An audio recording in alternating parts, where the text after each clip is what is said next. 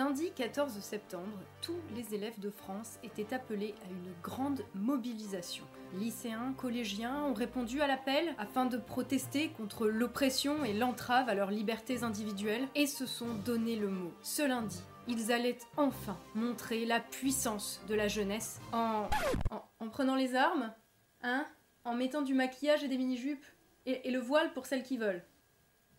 Ah ben dit comme ça tout de suite, la rébellion ça envoie du lourd, hein. Bonjour à toi et bienvenue dans cette nouvelle vidéo. Je suis Tatiana Ventose et aujourd'hui on va voir en quoi cette rébellion adolescente contre le règlement intérieur à l'école non seulement n'est pas justifiable par la seule revendication de la liberté individuelle, mais aussi comment le soutien à cette non-cause de la part des autorités du gouvernement menace l'ordre social dans notre pays. Tu penses que je vais trop loin? Bah c'est ce qu'on va voir. L'idée c'était donc que ce lundi 14 septembre, les élèves et notamment les filles viennent à l'école vêtues de manière euh, provocante et inappropriée afin de protester contre les remarques inappropriées, hein, ces citations, et les codes vestimentaires des établissements scolaires, et ainsi de soutenir la cause féminine contre le sexisme au nom de la liberté de s'habiller comme on veut. Cela faisait suite à un mouvement de dénonciation sur Twitter le week-end précédent avec le hashtag balance ton bahut, visant à dénoncer les chefs d'établissement disant aux élèves que non, ils ne peuvent pas venir habiller n'importe comment à l'école et que du coup c'est du sexisme. Et donc loi de la réaction oblige, contre le sexisme, bah forcément c'est du féminisme.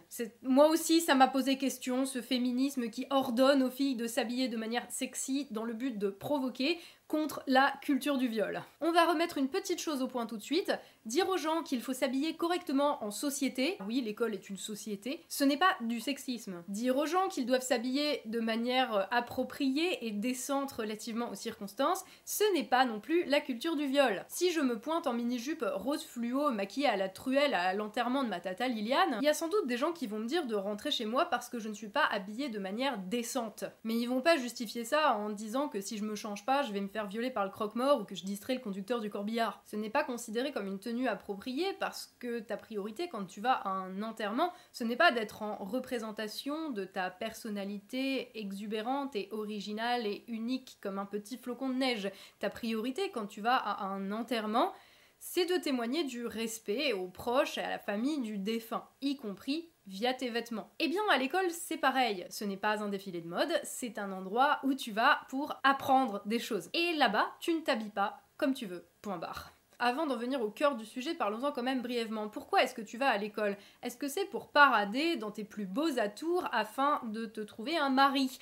Eh bien non, d'aucuns diraient que tu pourrais même y aller habillé en sac à patates. L'important à l'école, ce n'est pas combien de centimètres de peau nue tu y amènes, c'est ce que tu en retires et qui remplit ton cerveau en en repartant. Et oui, l'instruction et la connaissance, c'est un petit peu la condition fondamentale de l'émancipation contre toutes les formes d'oppression et de domination. Et c'est d'ailleurs pour ça que l'école a été, au moins dans notre pays dans le passé, un enjeu fondamentalement féministe. C'est pas depuis si longtemps que ça en France que l'instruction est d'ailleurs obligatoire de la même manière pour les filles et pour les garçons. Et aujourd'hui, dans le monde, il y a encore 130 millions de gamines qui sont privées d'école. Malala Yousafzai, une icône féministe, prix Nobel de la paix, n'a pas manqué de mourir d'une tentative d'assassinat à la sortie de l'école parce qu'elle portait une jupe. Et d'ailleurs, elle n'a pas eu le prix Nobel de la paix parce qu'elle se maquillait à la truelle et l'annonçait fièrement sur Twitter. Non, c'est parce qu'elle a milité pour l'éducation des filles dans un pays où les talibans les écoles pour interdire l'accès aux petites filles. Et d'ailleurs, l'école, ce n'est pas qu'une histoire d'émancipation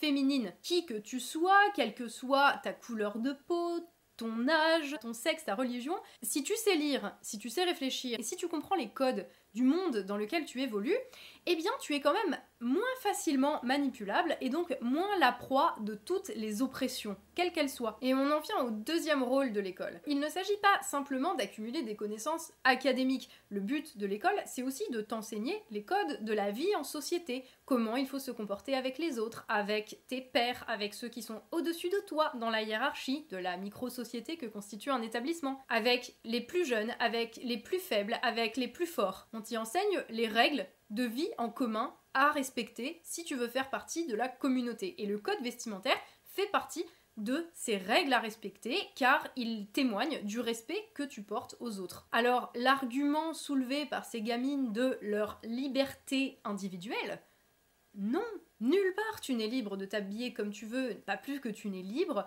de te comporter, de faire ce que tu veux, quand tu veux, où tu veux, comme tu le veux. Il n'y a pas de liberté vestimentaire absolue. Tu n'as pas le droit de te balader à poil, tu n'as pas le droit de te balader dans la rue en uniforme de SS, tu n'as pas non plus le droit de te déguiser en policier. Tout ça, ce sont des normes, des règles, des règlements à respecter. Et des règles à respecter partout il y en a. Des règles générales qui s'appliquent à tout le pays, par exemple l'interdiction de porter un niqab dans l'espace public, ou l'obligation de porter un masque dans les lieux publics en ce moment quand les raisons sanitaires l'exigent. Et il y a aussi des règles plus précises dans les plus petites collectivités au sein de la grande collectivité. Une entreprise, un lycée, une famille même. Tout ça, ce sont des micro-sociétés qui ont leurs propres règles, bien sûr en accord avec les règles de la grande société, de la grande communauté au sein de laquelle elles sont insérées. Et ces règles, si on veut faire partie euh, du collectif, il faut les accepter tacitement.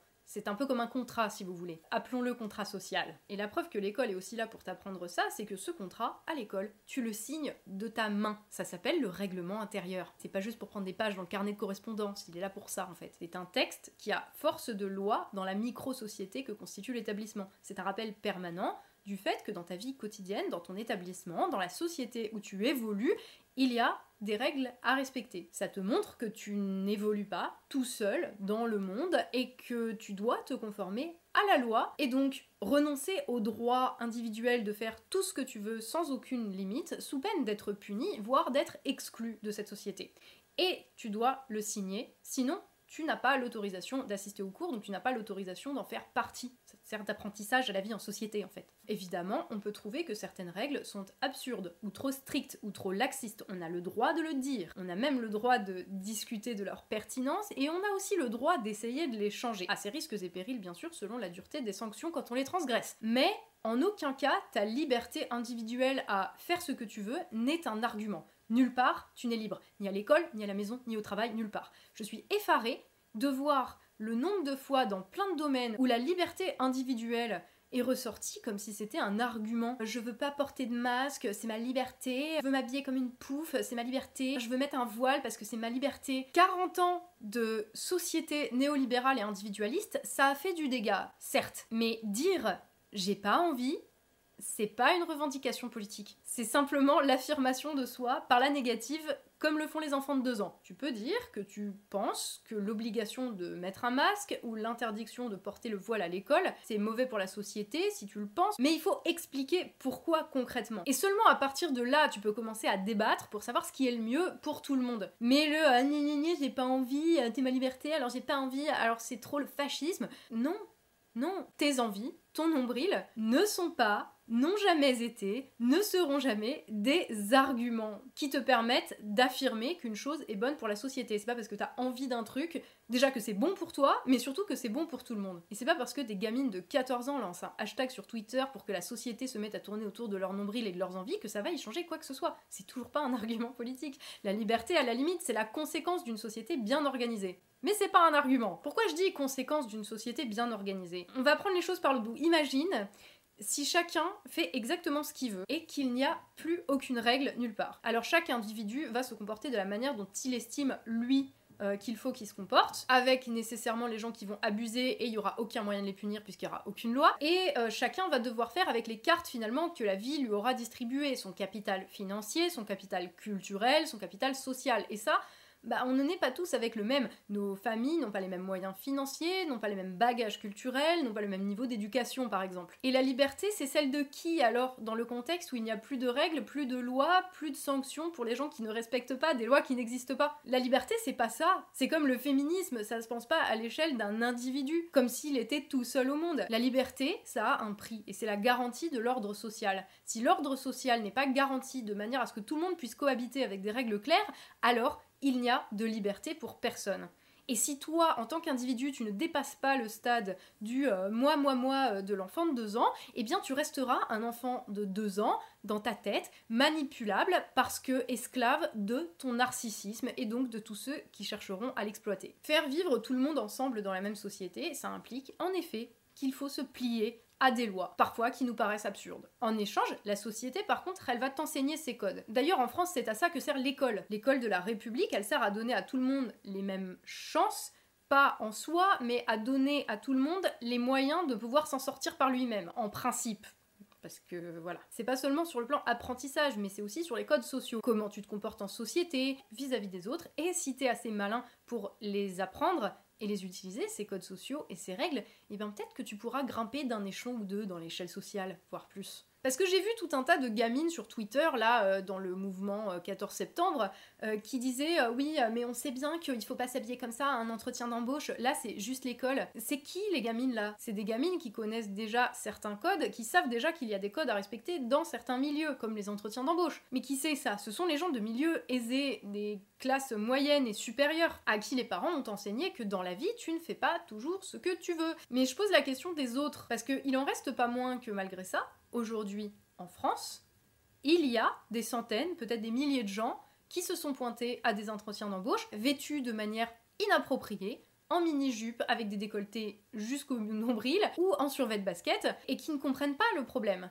Et ces gens-là, ils ont que l'école en fait pour leur enseigner ce qui se fait ou ce qui ne se fait pas en société. Et vouloir détruire les règlements et les codes sociaux dans leur ensemble, Déjà, ça veut dire que t'es assez sûr de toi pour savoir que toi, tu les as déjà intégrés, donc fuck les autres. Et aussi, c'est dire finalement, à chacun, bah, démerde-toi tout seul. Si t'as la chance de naître dans un milieu où on peut t'enseigner à te comporter euh, comme il faut, bah, tant mieux pour toi. Sinon, tant pis, tu resteras toujours un esclave, quelqu'un euh, qu'on pourra exploiter à merci, qui ne pourra jamais rien faire à part euh, râler en revendiquant sa petite liberté individuelle parce qu'il verra pas au-delà, si même il est capable de faire ça. C'est ça le fond du truc, c'est que revendiquer ta petite liberté personnelle comme seul argument face au règlement, ça veut dire que chacun est livré à soi-même face à l'immense machine sociétale. Mais va faire comprendre ça à des gamins quand les gens supposés représenter l'autorité et l'ordre social précisément se mettent à cautionner, parce que, entendons-nous bien, des jeunes qui souhaitent transgresser les interdits, ça, a toujours existé et ça va pas changer aujourd'hui. Là où on a un problème, c'est quand les représentants de ladite autorité, les garants du respect des règles, viennent soutenir, appuyer, encourager cette démarche. Et dans le cas qui nous occupe, on parle pas de n'importe quelle petite autorité, mais de l'autorité suprême, enfin si on peut dire, parce que voilà, on parle de Marlène Schiappa. Donc Marlène Schiappa, secrétaire d'État, membre du gouvernement, donc de l'instance qui est au-dessus de tout pour faire appliquer la loi dans ce pays, qui se dit admirative que des gamines lancent une telle initiative pour, citation, défendre leur liberté, ça pose quand même question. Remarque au passage, quelle est cette transgression cautionnée par l'autorité? Soit c'est pas une si grosse transgression que ça, soit l'autorité s'auto-saborde. Et puis aussi, euh, on peut se demander s'il est vraiment pertinent de confier une autorité pareille à quelqu'un qui ne comprend pas un concept aussi fondamental que le besoin de règles dans une société, mais... Ben, on n'est plus à ça près avec ce gouvernement. Ce sont des problèmes anecdotiques à côté du gros problème, beaucoup plus grave, que ce comportement induit. C'est que quand une membre du gouvernement nie l'autorité de la loi, qu'est-ce qu'elle fait? Elle met en péril toute la collectivité. Et ça peut sembler anodin, parce qu'on parle ici de mini-jupe et qu'on pourrait se dire, bon, c'est pas si grave, c'est pas comme si le, le gouvernement ne punissait pas certains crimes et délits en sous-entendant aux gens que c'est à eux-mêmes d'assurer leur propre sécurité. Mais revenons à nos moutons qui tweetent. Cette déclaration de Marlène Schiappa, en réalité, c'est une insulte qui est faite aux lois, à la collectivité et aux règles qui la régissent. C'est une insulte aux autorités euh, plus petites, placées en dessous de l'autorité de l'État, mais qui n'en restent pas moins des figures d'autorité. Ici, c'est les chefs d'établissement qui voient leur autorité complètement délégitimée. Ça donne aux élèves un sentiment de toute puissance face aux représentants et aux garants de l'autorité et de l'ordre. Quand une membre du gouvernement dit ça, elle dit aux élèves, au fond, vous avez raison, votre liberté individuelle de mettre des mini-jupes, c'est plus important que les lois qui régissent les règles de la vie en société. Vos petites personnes, finalement, ont plus de valeur que les autorités qui sont supposées vous proposer un cadre dans lequel vous puissiez travailler correctement avec des lois et des sanctions pour qui ne les respecte pas de manière à ce que tout ce petit monde puisse évoluer de manière sereine. En d'autres termes, une garante de l'ordre social suprême à l'échelle du pays, crache à la gueule de tous ceux qui sont chargés de maintenir au quotidien un ordre social permettant à tous d'étudier dans des conditions claires. Qu'est-ce que vous voulez que des adolescents retiennent après ça? À part Laissez les élèves faire ce qu'ils veulent, s'ils respectent pas le règlement, bah on peut rien faire. Si téléphone en cours ou braque une prof avec un airsoft, il y aura pas de conséquences. Ils sont encouragés par le gouvernement. C'est évident que quand l'autorité elle-même ne montre aucun respect, ni pour l'ordre social, ni pour elle-même, ni pour ses lois, elle encourage à ce que plus personne ne respecte rien. Et quand plus personne ne respecte rien, Est-ce qu'il faut vraiment que je vous réexplique en quoi c'est pas un environnement propice à l'apprentissage de la vie en société qui est censé dispenser l'école? Que Chiappa ne vienne pas s'étonner de ne pas être respecté, mais bon, un pois chiche à la place du cerveau, c'est sans doute pas assez pour comprendre les conséquences du fait que l'autorité elle-même cautionne des manquements et des insultes aux figures d'autorité de la collectivité. Donc euh, on peut le dire, Marlène Schiappa est une menace pour la cohésion sociale. Mais à quoi fallait-il s'attendre de la part de ce gouvernement à part d'appeler à la dissolution des règles régissant l'ordre social Et donc à la dissolution de l'ordre social lui-même par voie de fait? C'est tout à fait symptomatique de l'attitude du gouvernement vis-à-vis des problèmes censés relever de sa responsabilité. Il renvoie toujours l'imposition et l'application des normes, des règles aux individus eux-mêmes, comme si rien ne nous tenait ensemble finalement. Freiner une épidémie, mais c'est aux individus de se prendre en main et de respecter les gestes barrières. Assurer la sécurité des personnes. Mais l'État se dédouane, il n'y aura aucune sanction, c'est aux gens d'être responsables. Et pour tout, c'est pareil, c'est pas nous, c'est au patron des multinationales de ne pas détruire des emplois, c'est pas nous, c'est aux chefs d'État étrangers d'être gentils et respectueux de nos intérêts en tant que pays, c'est pas nous, c'est pas notre responsabilité, on n'est qu'un État et on sert à rien à part des fois arbitrer des querelles entre individus. Sans déconner, c'est super grave. Et ça va bien au-delà de, des questions de toutes vos idées politiques sur tel ou tel sujet. Hein. Donc non, tu n'es pas libre de habiller comme tu le souhaites, jamais, nulle part. Que les jeunes repoussent les limites, c'est tout à fait normal. Par contre, quand les garants de l'ordre social cautionnent ce type de comportement, en appelant sous-entendu à la dissolution de cet ordre et donc à la dissolution de la société, on peut dire qu'on a un gros, gros problème dans ce pays. Et pour tous ceux qui seraient tentés de se dire que les règlements, les lois, les limites, tout ça, c'est un peu fasciste quand même, c'est pas l'ordre qui est mauvais en soi, c'est l'excès d'ordre. Parce que quand il y en a plus du tout, c'est pas la société utopique et égalitaire dont certains rêvent. Hein. Quand il n'y a plus de limites et qu'il n'y a plus de règles, c'est le chaos. Mais ne vous y trompez pas, dans le chaos aussi, il y a des lois, des règles et une hiérarchie. Seulement, ce sont les plus forts qui vous les imposent. Et le contrat social gagnant-gagnant, tu peux te brosser pour l'avoir, parce que ceux qui gagnent, c'est ceux qui imposent tout ça de la manière la plus dure. À vous de choisir.